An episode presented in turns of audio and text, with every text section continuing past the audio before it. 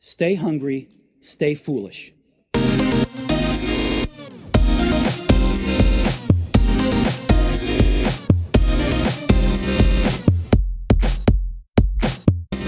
So now on the Innovation Show, it gives me great pleasure to welcome Brooks Gibbs. Brooks is an award-winning social skills educator who teaches students, parents and teachers how to build emotional resilience and live by the golden rule.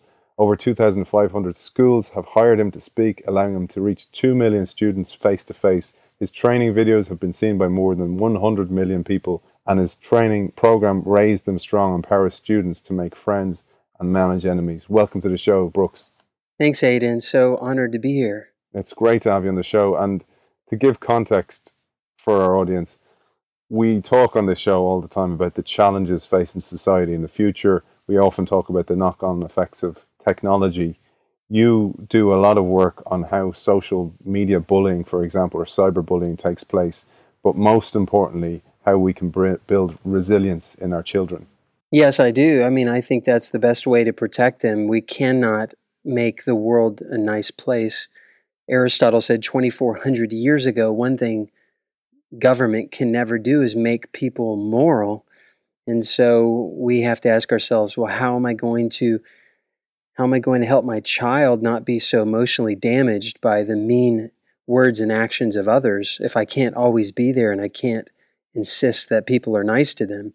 Even if I spend gobs of money sending them to a high level private school, if you will, uh, they're, they're still going to have pro- problem people in their lives. So the best thing I can do is empower my child with the social skills that he or she needs to not only make friends so they're not lonely, but manage enemies so they're not easily annoyed uh, by the punks that are an inevitable part of growing up. Yeah, and you know what really resonated, Brooks, when I saw your work was we grow up with that child inside us. Like that doesn't go away for a lot of people. We don't manage that child and we bring it into our adult life. When I saw your work, the the analogy of walking into a kitchen and seeing a sink overflowing, and what do you do? Do you pick up a mop or do you turn off the sink? That really came to mind. And what you're doing is you're turning off the sink. You're stopping this problem at source. Yeah, uh, you know, it's funny you use that because this morning I've dealt in my house with a leak from a sink that we actually moved. And, and the problem is it's in concrete. And so I had to uh, take personal responsibility, not blame it on other people, right? I, I, can't blame it on God or the government or my uh, contractor. That was a really nice guy, but didn't know what he was doing when it came to plumbing work. You know, so I, I ripped it up. I called a licensed contractor and a licensed plumber, and I took responsibility. Of course, I shut off the water at the main line and uh, I'm dealing it with myself. And a lot of parents need to do that. They need to stop shifting blame on the principal or the teachers or the laws that are yet to be passed and just say, you know what, this is my child. I'll take responsibility to deal with this problem. another illustration is I have a pool. Um, I and I could either uh, put a fence around it to keep my child who cannot swim uh, you know, from entering the pool, or I could teach him how to swim. And then it'll never be a problem, even if he actually stumbles through the gate. So it's very important for us to take personal responsibility for our children and to educate them with social skills as the school really primarily focuses on, on uh, academic skills. It's 18 years since the Columbine shooting. The government is taking up a mop and they're doing their best. But as you say, the, the the challenge and the opportunity for us as parents is actually to give our children the coping skills to deal with them themselves. And it'd be great if you gave us a little bit of context on that. Yeah, so I'm from Littleton, Colorado. So my friends went to that Columbine school where it got shot up. One of my closest friends, uh, his name's Craig Scott. His sister died, was the first one killed, and he saw two of his friends, Matthew Kechter and Isaiah Shoels, uh, shot pure point blank in the head right in front of him. And and uh, he, over the last 18 years, has uh, come out remarkably resilient and with an amazing message of overcoming challenges. Uh, but when I was there in Littleton and I saw the lawyers get together with the counselors get together, led by the politicians who called the meeting, and you had this big round table with all these smart people, I saw this incredible tension across the table. on one hand, the lawyers were saying we need to, uh, you know, uh, help children who feel like victims so they don't kill themselves and kill others in retaliation. So the best way we can do that is ensure that they're not picked on in the first place. You know, so we'll pass anti-bully laws and make sure that there's anonymous uh, reporting boxes and do everything we can to create a kind uh, where no child goes to school feeling rejected um, or afraid. Um, and so the line between objective harm, which is usually when someone beats you with a stick or a stone, and subjective harm, which is the emotional harm that is caused by words, you know that that line immediately was blurred by the by the attorneys. Um, where before 1999, in at least in American culture, it was very clear. There, there's a huge difference between someone calling you a name and someone hitting you with bat. Uh, there's a massive difference. In fact, the name calling is totally protected uh, by the First Amendment to the Constitution in this, re, you know, uh, this constitutional republic democracy that we live in. But a bat is not that behavior is not protected because that could cause real objective harm and take away your liberties. So it was really, I believe, historically speaking, in American culture, it was the Columbine shooting and the desire to help victims um, that caused our our um, kind of legal system to get super gray area between things that hurt my feelings and things that hurt my body. And because that confusion happened, uh, it was out of good intentions that we passed laws to protect kids from their feelings getting hurt. But the road to hell is paved with good intentions. Uh, it's important also note that the counselors have been against this from the beginning. The counselors on the other side of the table were saying, "That's stupid. You can't you can't get a kid in trouble for saying he doesn't he doesn't like you because you're gay or whatever. Um, I mean, I know it's not not not right, but isn't it their constitutional right? And not only that, but if you do get the kid in trouble for calling another kid a name, won't that make the target a bigger target? You know, the aggressor being in trouble is now uh, going to feel victimized himself and des- desire to retaliate even greater. Um, you know, what they fail to realize is that uh, that the best way to help victims is to empower victims with emotional resilience so they're not disturbed in the first place when someone calls them a name. So, since we're an education institution, why don't we focus all of our energies on educating children how to be emotionally resilient and ed- educating them how to be kind to everyone, even the people that are mean to them? And through that education component, then we will solve the problem. Uh, but if you get an attorney and a counselor in a boxing ring together, the attorney will always win because science has to submit to law even if the laws are rational. So 18 years later, we have laws in every single state. We have programs in every single school. We have every single school on lockdown with a resource officer there uh, who has a gun on his hip. And we have not solved the problem. We've only increased the problem. And um, we need to go back to the drawing board and say maybe we should have listened to those counselors in the first place. Yeah, and it totally makes sense. And you know what I love? I love what you do is you you give examples of this. So you show kids situational examples of wh- where they may be bullied, and then you you show them how to disarm the bully. And and you do this, and and the bully in a, in a way ends up totally disarmed and ends up kind of cannot do anything to hurt the, the victim. Yeah, and if you really ask that bully, let's just say, "Hey, are you a bully?" They'll say, "I'm not a bully," and you'll say, "Well, why in the world are you saying these mean things? Why are you doing these mean things?" Oh, that's because he did this to me and she did this to me. Oh, so you're like a victim, huh? Yeah, I'm a victim. See, all bullying behavior comes from a victim mentality. And in fact, ramp that up, the worst acts of violence ever on planet Earth are not committed by perpetrators, they're committed by victims you know, perpetrators are victims. In other words, they identify as victims and they have reason for their aggression. And that's why when I address with schools the victimization mentality, I'm dealing both with the one who feels like a victim and the one that we view as a bully who also feels like a victim. So you're talking about the game uh, where there's an aggressor or bully, as you call them, uh, that's fine. They're mean to me. They call me an idiot. Uh, this one has had over 150 million views in 20 different languages. It's the one probably that you saw. It's a black and white video. And it's so awesome, man, because they're so mean to me. They say the meanest things. And I play twice. The first time, I get upset. Uh, the second time, I don't get upset. And I compare the two, and there's such a dramatic difference that is demonstrative and it really gets the point across. It's easy to shut up somebody who's being mean to you simply by not getting upset, not giving their words power, and treating them like a friend. It really freaks them out. You know, Brooks, that, that's one thing. And I, when I reached out to you first, I said this. So many people who listen to the show are inter, internal business entrepreneurs, for example, or they're trying to change their company, or they're mavericks within their company. They know their own system. And if you take this as an analogy for, you know, dealing with a complex problem like the way the governments are with, with shootings and with bullying in schools versus actually a simple solution by dealing with it at the source. The, the same things are happening in corporations all over the world. People are getting bullied. You know, I played professional sports. I saw professional players being bullied on the pitch. It happened all the time. And there was no training of how to deal with that. We're never trained how to deal with that. And, you know, parents can say wise words here and there, but what you're doing, this is why I think your work is so important. What you're doing is giving people the tools to deal with it in the situation live. Yes, you know, part of the victimization mentality is um, low frustration tolerance. That's what the psychologists call it. That means you're easily irritable, and um, gosh, if you if if you are easily irritable, you're going to be explosive.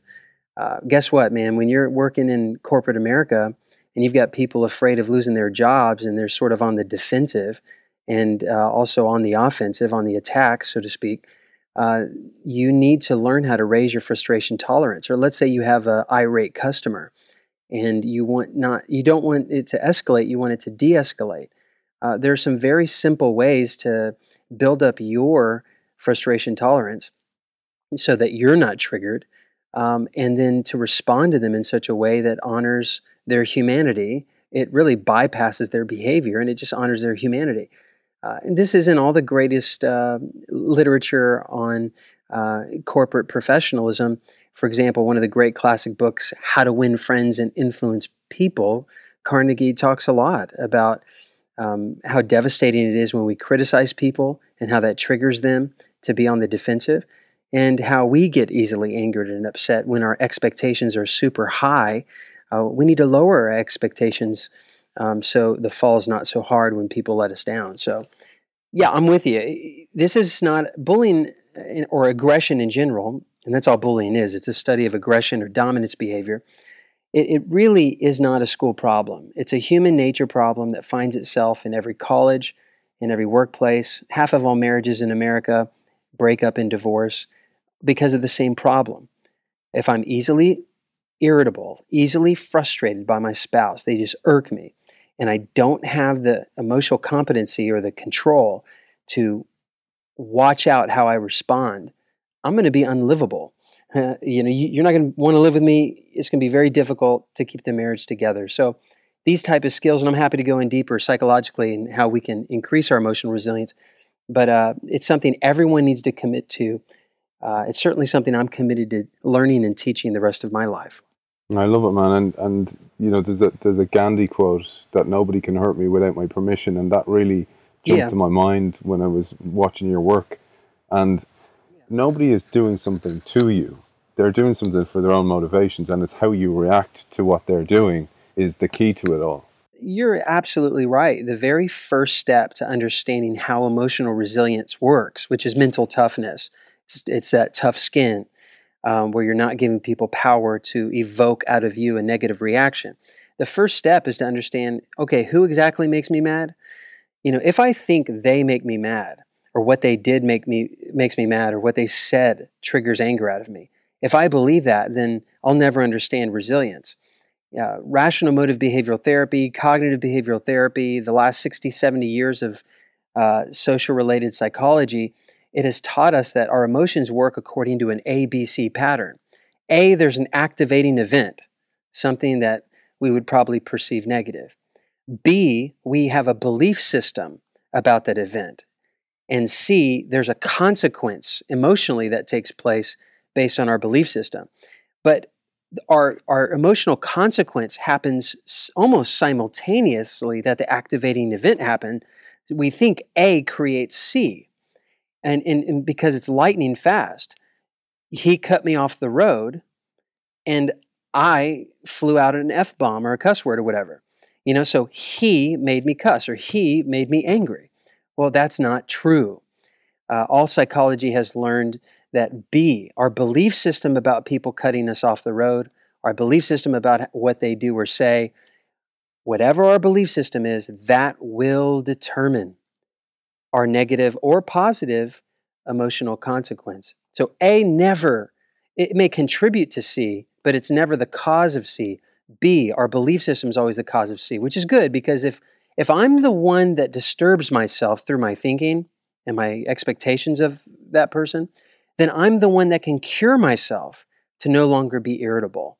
Uh, so it's self work. It's not changing them, it's changing my perception of what they do and say. The one thing to call out, I suppose, is this isn't a fault of parents. I mean, this this is something that parents just don't know, you know, and that's why I thought it was so important to reach out to you and share the work you're doing, and even those beliefs belief systems is to give the parents the tools to actually build those belief systems with children. Yes, I, I always say, you know, I ask parents the same questions. They say, A or B? Do we want our children to be easily upset by words or insults or not easily upset by words or insults? They always say B. We want them to be resilient, not upset. A or B? Do we want them to depend on others to solve their social problems, or B, learn to solve their social problems on their own? Every parent says B. And I ask a couple more. Uh, do we want our children to fly off the handle in anger if they're pushed or shoved and, and there's no pain that's caused? Or B, kind of brush off a push or a shove that doesn't cause pain? And, and everyone says B, B, B. So I say, you know, you want what I want and I want what you want. We all want the same for our kids. We want them to not get upset by words. We want them to not be emotionally wounded by words or actions. We want them to be resilient. Uh, and we know resilience is by being exposed to adversity, not protected from adversity. So, I've, out of all the parents I've spoken to, I've never met one parent who wanted the wrong things for their child.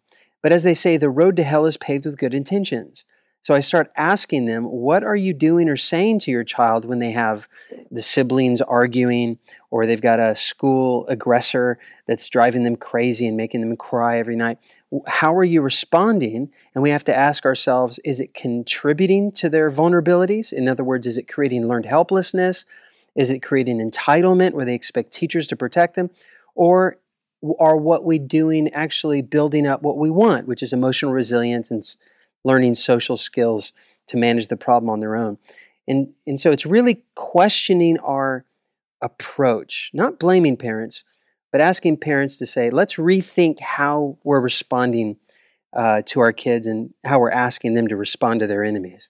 There's one thing that really dawned on me there was how do we react as parents? And you know, when I hear of an event in the schoolyard for my children, it triggers in me, me as a child in the schoolyard, you know, and this is what I was saying. That child never really goes away. Like I've had bullying incidents, like you have, and they, you because you did, I didn't have the tools, how to deal with them in the instance. I did. I don't know how to pass on any knowledge because I have none to pass on. And your reaction is usually protective.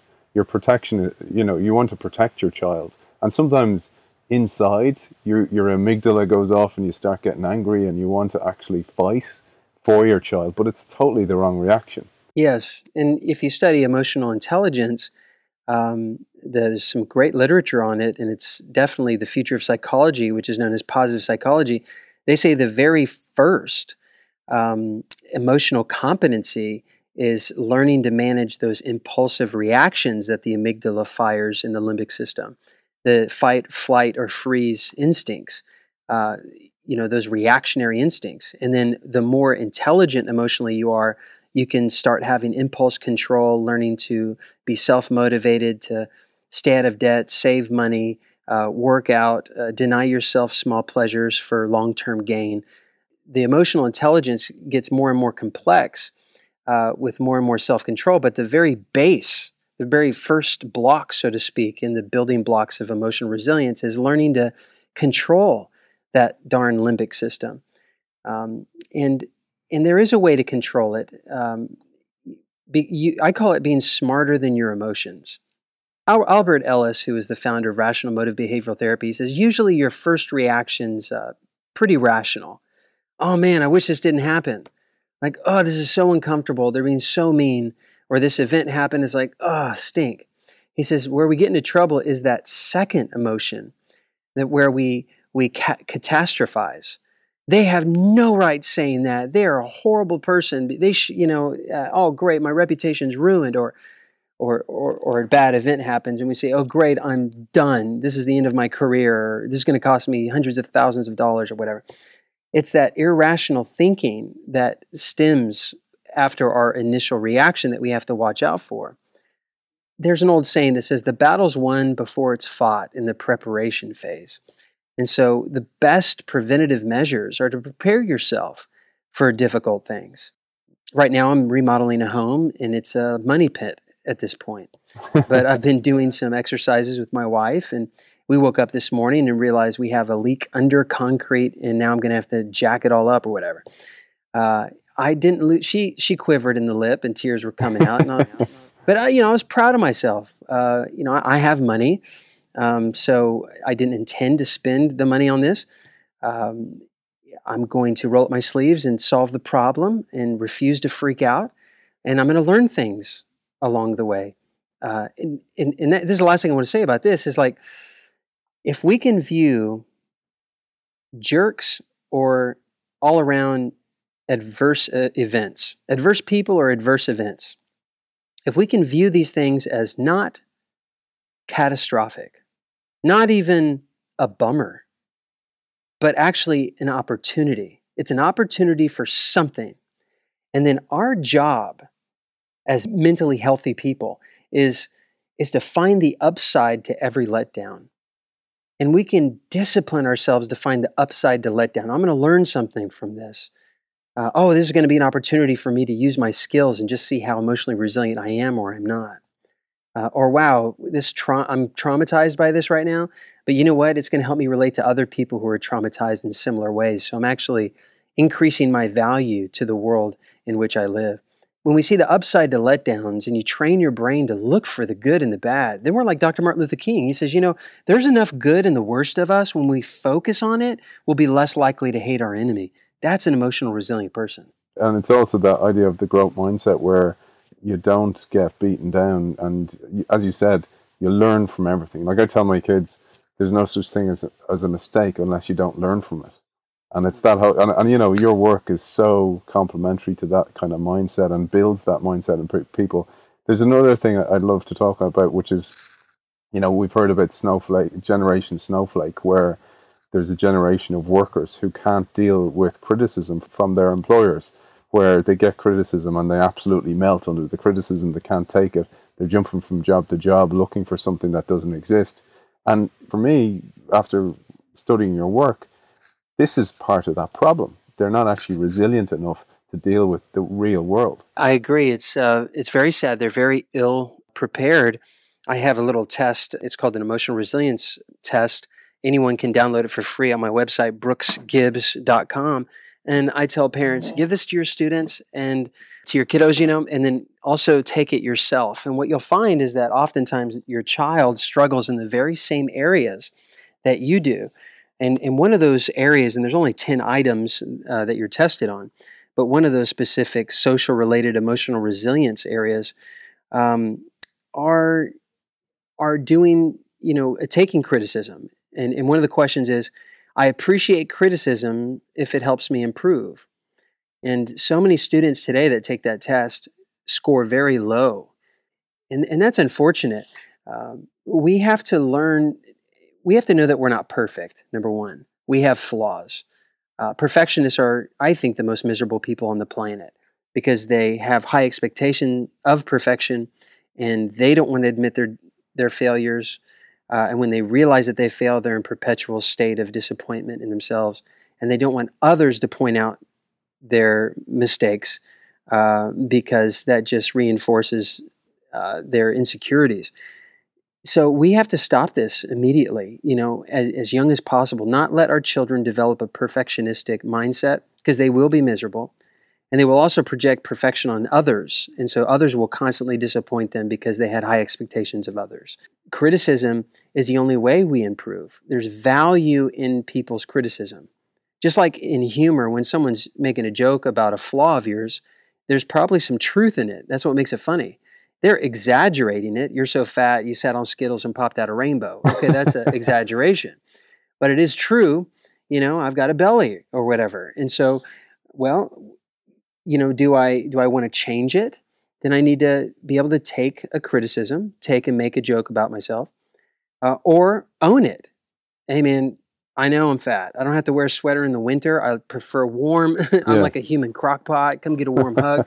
You know, and just realize, yeah, people saw your flaw, they pointed it out, and no need to get upset. Yeah.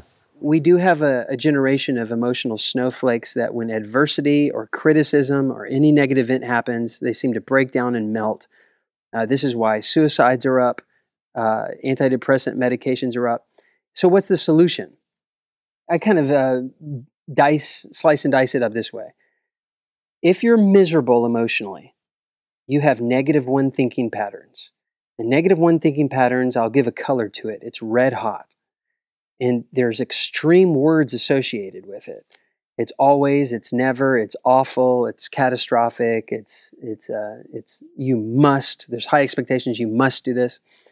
Uh, so we need to move any extreme vocabulary to more of a zero or neutral or cool blue uh, thought process, which honors the good and the bad and everything. Yeah, I do have this flaw. Uh, thank you for the criticism. That's true. And then if you really want to make it green or a growth thought or growth mindset, as we're speaking, find the, the the good in it. Thank you so much for your criticism. Oh my gosh, I'm going to take every bit that's worth worth you know value to me, and I'm going to leverage it for psychological growth. I couldn't thank you enough uh, for for for the criticism. I'm going to get better, and I'm committed to get, get better. So it's taking people who have negative one red hot thoughts and getting them cooled off towards the green plus one positive thinking. That's how we cure people of the snowflake emotional marshmallow mentality. I was thinking there when you were talking about the people and their expectations and their perfectionism, that social media plays a huge part in that. And you know, we're we haven't really seen the full impact of that. You know, the Instagram, Instagram and Snapchat generation. What's your thoughts on that? Well, I think that it is a wonderful tool, as you know. I mean, I make a living off of Facebook. Good, goodness gracious, you know. So I'm thankful for it. Um, it's a wonderful tool, but it it really just magnifies communication. It magnifies insecurities if there are some. It just uh, magnifies what's there. Um, I do think that there's good um, research out there right now showing how uh, excessive attention to screen time creates anhedonia, which is an over uh, usage of the dopamine threshold, where simple pleasures in life, like watching a sunset or you know uh, wrestling with your kiddos or playing fetch with your dog, all that is no longer entertaining uh, because you've been so overamped uh, in your pleasure sensors. So I do think there's some problems with the extended amount and the hyper entertainment value that it gives.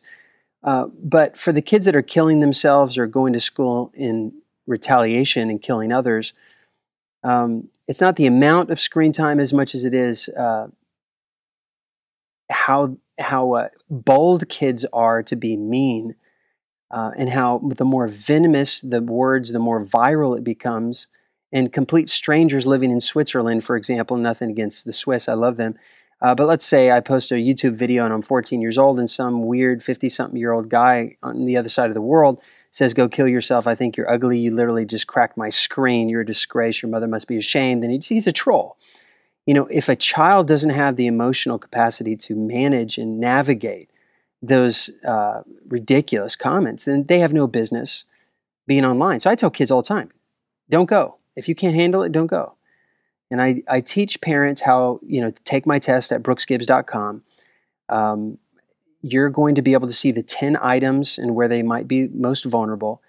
Uh, if they're uh, on the low end, uh, do not let them go online until they can prove over time that they can be on the high end emotional resilient.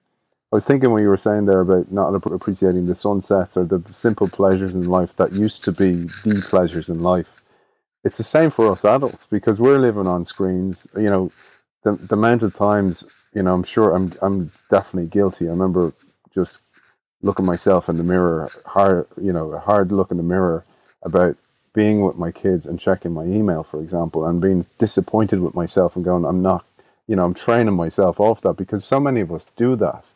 And we are feeding the beast because they're growing up looking at us doing that. Yeah, if I wanted to start a new career, I'd go into chiropractic or I'd be a chiropractor because we're all slouching and our, our neck is uh, protruding forward looking at our screens. And monkey see, monkey do. Yes, uh, modeling is a, the highest form of learning. That's how they pick up our language by listening to us and watching us. That's how they learn how to walk. Um, and that's certainly going to be what what they value in life, whether it's kinesthetic uh, tools and, and stuff, building stuff and crafts, or electronic. So we have to be very, very careful. I have strict rules. I only allow my kids to be on a, a we call it electronics on Saturdays. Uh, we haven't had a TV ever since they were born.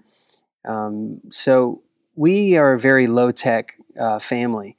Uh, you know, I've got super high speed internet at my office, and I have a whole TV studio. So I'm I'm highly advanced in electronics. But when we're at home, it's just not allowed except one day a week, and that includes any Nintendo stuff.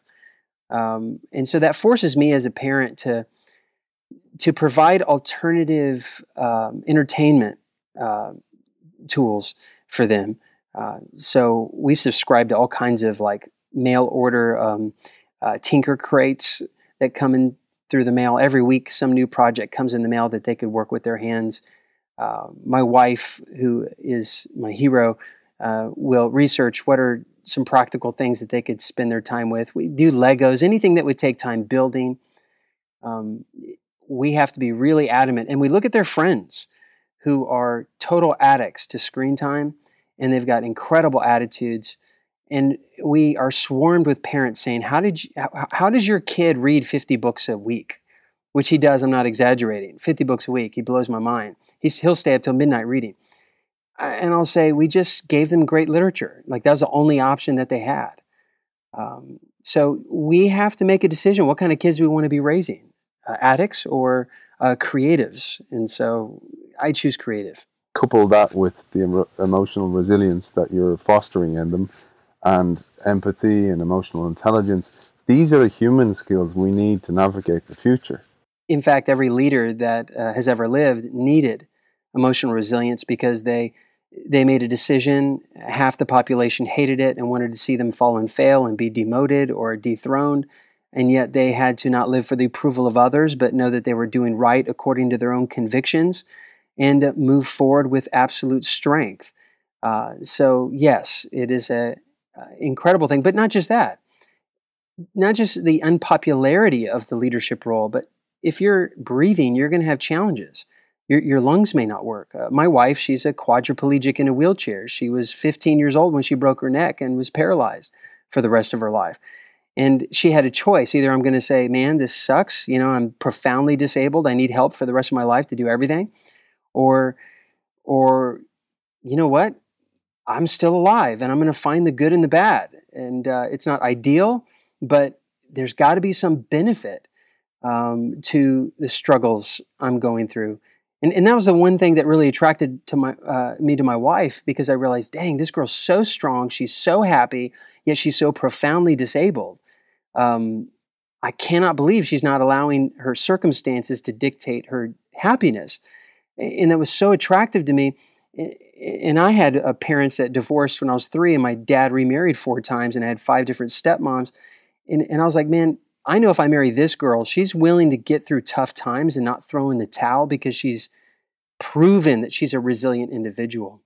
Um, so we learn to appreciate disabilities, appreciate letdowns, appreciate uh, traumatic events that happen. We wish we it didn't, but we're not gonna we're gonna squeeze every bit of value that life has to offer in every difficulty that life throws our way. That's the mindset we must have if we're going to be happy in this challenging life.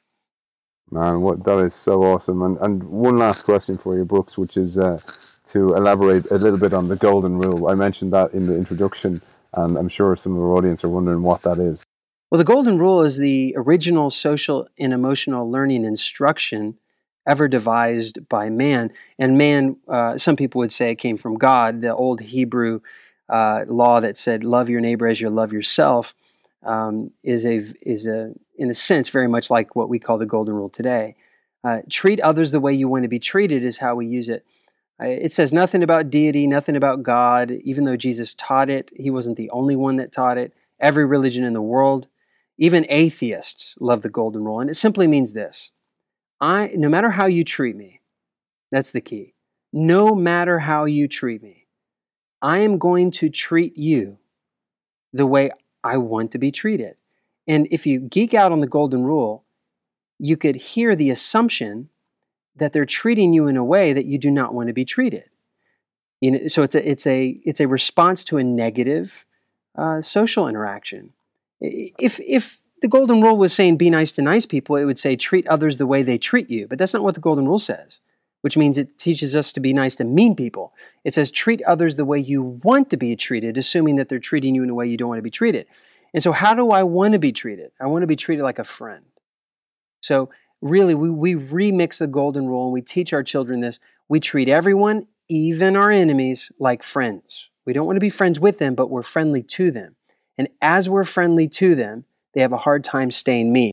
Because when you treat them like a friend, well, as Abraham Lincoln said, Do I not destroy my enemies when I make them my friends? Uh, going full circle now, if I'm going to do this, if I'm going to treat others like friends, even though they're treating me like an enemy, I have to be emotionally resilient. I cannot live out the golden rule if I keep taking their mean words to heart. So that's why I always teach emotional resilience first, followed by the st- strategy of the golden rule. So I guard my heart from their mean words, but I, I have a very specific strategy for how I'm going to respond to people the way I want. Brilliant, Brooks. And where can people find out more? Because I'm sure there's lots of parents that listen to the show. And I think it's important to say, man, this isn't just for parents. I mean, it's one of the reasons I reached out for you. I recognize so many of these bullying or aggressor, I should say, tactics that are used in the workplace. I mean, people are aggressed in the workplace all the time and they don't know how to deal with it. They might leave. And a lot of innovators, a lot of people who are implementing change because they're changing the status quo, therefore they're treated differently and they're aggressed. So, where can people find out more about your work? You bet. They can go to raisethemstrong.com. I have a online training program with about seven different uh, training videos for uh, situational challenges like cyberbullying or verbal insults or social exclusion. And then I have a, an adult training version that comes as a bonus to that program. So raisethemstrong.com. If they want to take a test to see how emotionally resilient they are, then go to my website, brooksgibbs.com. And it is a human nature issue. In fact, I'd say about 25% of my audience don't even have kids. Uh, but they love the way I teach. I keep the cookies on the bottom shelf, so it's easy to understand. You know, I could get complicated, but I try to keep it simple since I teach kids. And I get a lot of emails all the time from adults saying, Thank you for keeping it simple. So uh, thank you for having me on your podcast. It's been an absolute pleasure. Brooks Gibbs, award winning social skills educator. Thanks for joining us. My pleasure.